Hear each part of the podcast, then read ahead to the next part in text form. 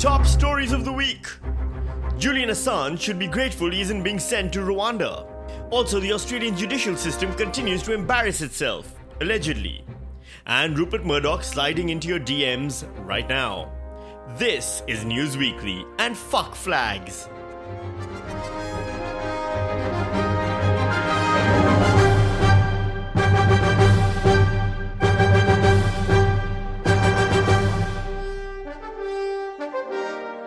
Hello, I'm Sami Shah, and this is News Weekly, where we punch the news in the headlines weekly. Who watches the Logies news now? It's been a long journey to the courts for Brittany Higgins, and that journey just got a little longer. It began in February of 2021 when former parliamentary staffer Brittany Higgins alleged being raped in Parliament House by another staffer. The allegation aired in an interview with journalist Lisa Wilkinson. What did you say to him? I told him to stop. Did he? No. Since then, Brittany Higgins' decision to speak publicly about what she allegedly experienced has inspired many. That if it can happen in Parliament House, it can truly happen anywhere.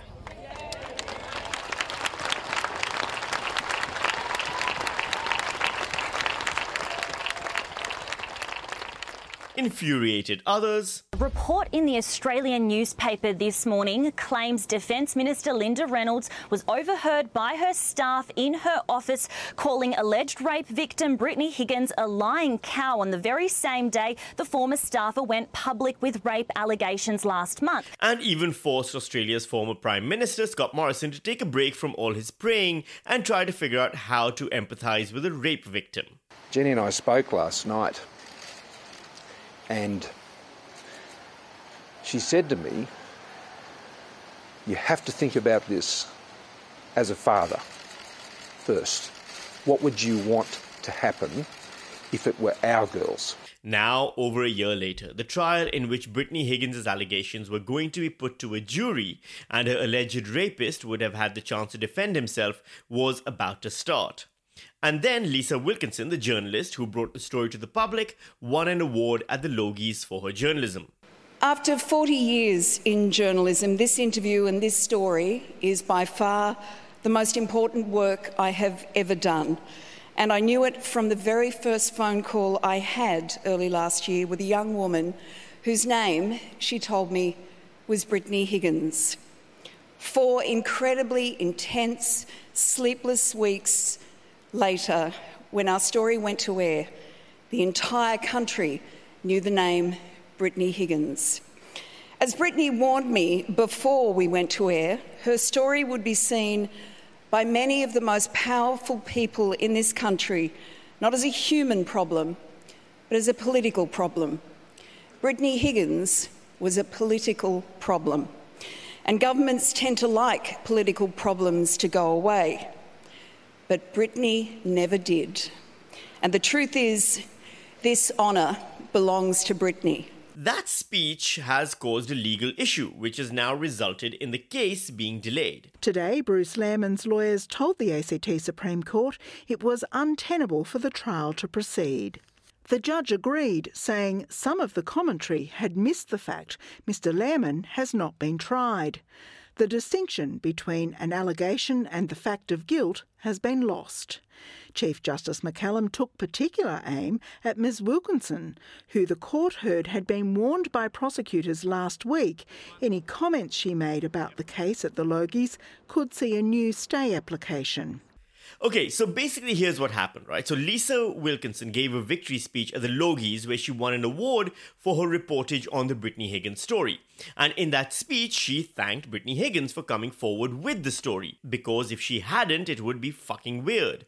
It would be like winning an award at a cupcake baking contest by baking the best cupcake and then spending the entire time avoiding the words cupcake and baking, and the Liberal Party covered up and then lied about a rape in Parliament, and we all let them continue until the next election instead of tarring and feathering their goddamn genitals and running them out of town. You know, all of those words are kind of hard to avoid in the right context. The Logies, by the way, in case you don't know, is an award show in Australia where TV celebrities award each other for making the shittest, most forgettable, bland, and unwatchable television content in the world.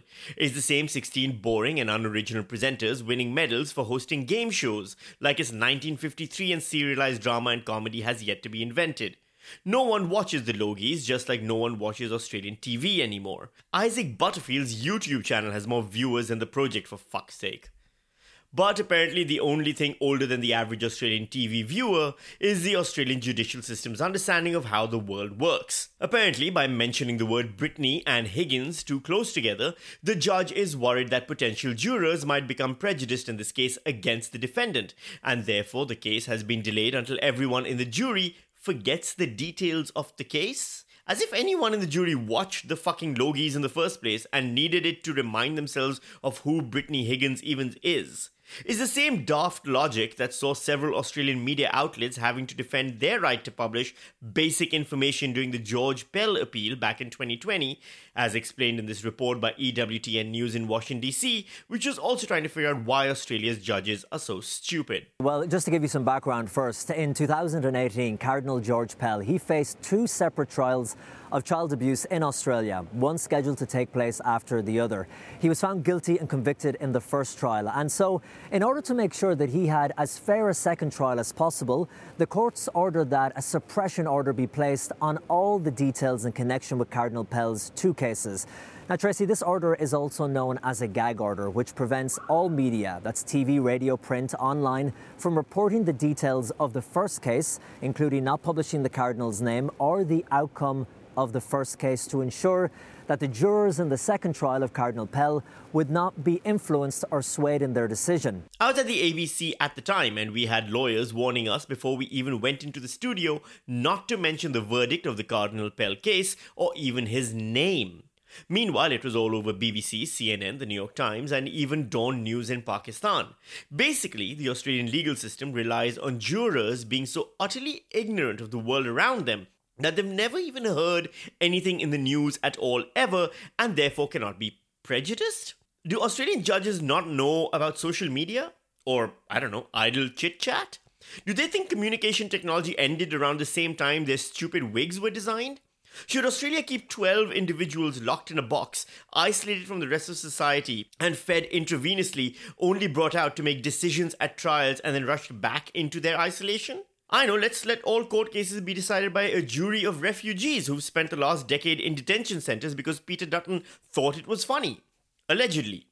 That's also part of the legal system here, by the way, that you can be sued for defamation for anything, so I have to use allegedly whenever I'm saying something patently ridiculous. Something like, for example, the High Court judges in this country are allegedly morons who allegedly need to rethink their entire approach to the application of the law in the 21st century, or allegedly issue some amendments through the Supreme Court so we don't have alleged rapists enjoying more free time because a reporter thanked the alleged victim in her victory speech at an alleged award show. What's love got to do with it? News now. Shares in Viagra are about to see a steep increase in value as Rupert Murdoch is divorcing his fourth wife, Jerry Hall. I got a bit of sad news this morning because after six years, a high profile marriage of entertainment and media is coming to an end. 91 year old media mogul Rupert Murdoch calling it quits with former model Jerry Hall. You know, if those two can't make it work, no one can. The 91 year old is indeed back on the market, soon to be on the dating apps, no doubt, creating his Tinder profile right now, sliding into the DMs of far right politicians in the UK, US, and Australia, snapping pictures of his penis that he probably surgically implanted from a younger man after his own withered, dead member turned to dust and ashes a decade ago. So, what now for the media mogul with the broken heart?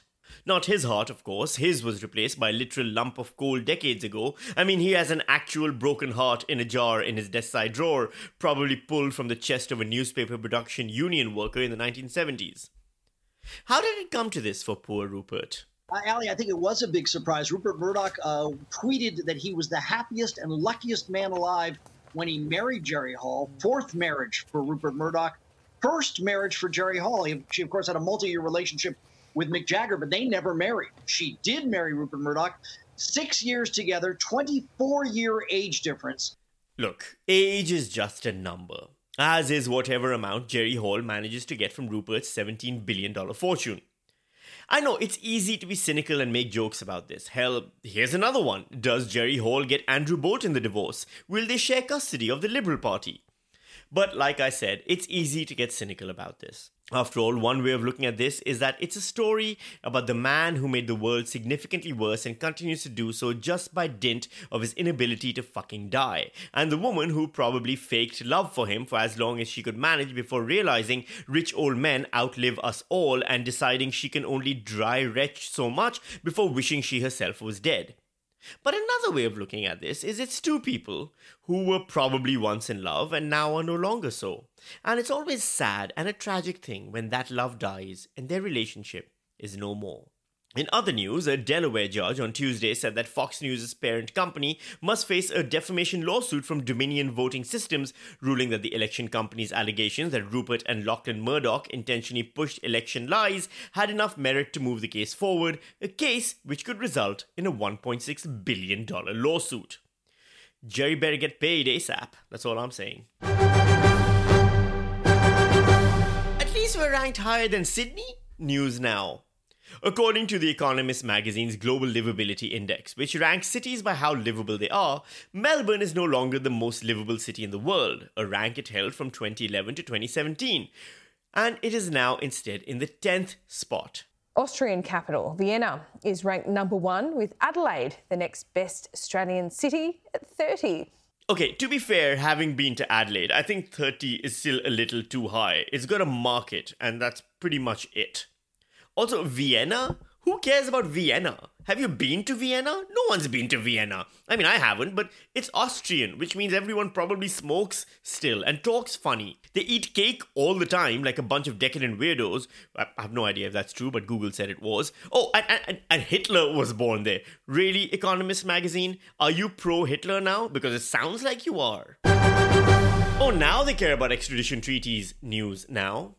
UK's Home Secretary Priti Patel has taken time out of trying to win a one upmanship against Australia by sending refugees to goddamn Rwanda by approving the extradition of Julian Assange to the US. It's apparently all part of her sending people to the worst possible place for them plan, likely to win the support of the British public, which is largely made up of people who look like spotted dicks and think butter chicken is spicy food. The extradition of Julian Assange being approved by Priti Patel is a surprising acceptance of extradition requests by the Home Secretary, given that the Home Secretary in 2000 rejected Chile's request to have brutal dictator Augusto Pinochet return to his homeland, where he could stand trial for the killing of over 3,000 people and torturing hundreds and thousands more, or the repeated refusal to extradite political leader Altaf Hussain back to Pakistan, despite repeated requests by both Benazir Bhutto and Imran Khan's governments to hold him to account for his alleged ordering of several murders, including my high school sociology teacher who once criticized his fucking politics. The Americans want to prosecute Assange for releasing documents that provided evidence of American war crimes because they think that evidence makes America look bad, as opposed to everything America has done in the last century, which already makes America look pretty fucking terrible. Julian Assange faces 18 charges in the United States related to his role in publishing classified cables and sensitive military material from the Iraq and Afghanistan wars. 1A, clear. Come on. He's always maintained he was acting as a journalist or publisher exposing military wrongdoing.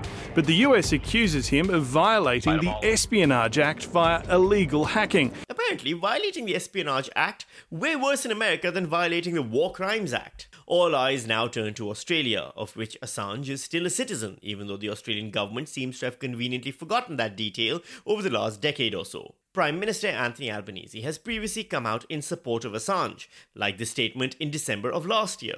I fail to see what purpose is being served by the ongoing incarceration of Julian Assange. Since becoming the government, it's understood he is engaged in quiet diplomacy to help Julian Assange, something he addressed recently. That, you know, there are some people who think that if you put things in capital letters on Twitter and put an exclamation mark, then that somehow makes it more important. It doesn't. That, of course, damages my current strategy to get more followers for News Weekly, which was just going to be me putting follow News Weekly exclamation marks exclamation mark on Twitter and hope it works. So far, the situation seems grim for Julian Assange, given that UK and Australia have acted as though America's got some blackmail material on them, the likes of which WikiLeaks would be an ideal organization to release to the public, so we knew exactly why they're being such gutless cowards. That's it for this edition of News Weekly. If you like this podcast, please head over to iTunes and leave a, leave a review, give it a five star rating. That stuff really helps with the rankings and the visibility of the podcast. Also, if you like supporting things, you can support my podcast and all the other things I work on by heading over to patreon.com slash samishah. That's S-A-M-I-S-H-A-H. There's book recommendations. There's been recipes in the past that I need to put some more up of right now very soon. And of course, the text and print edition of News Weekly goes out every week there as well. Otherwise, I'll see you right back here on News Weekly, where we punch the news in the headlines weekly.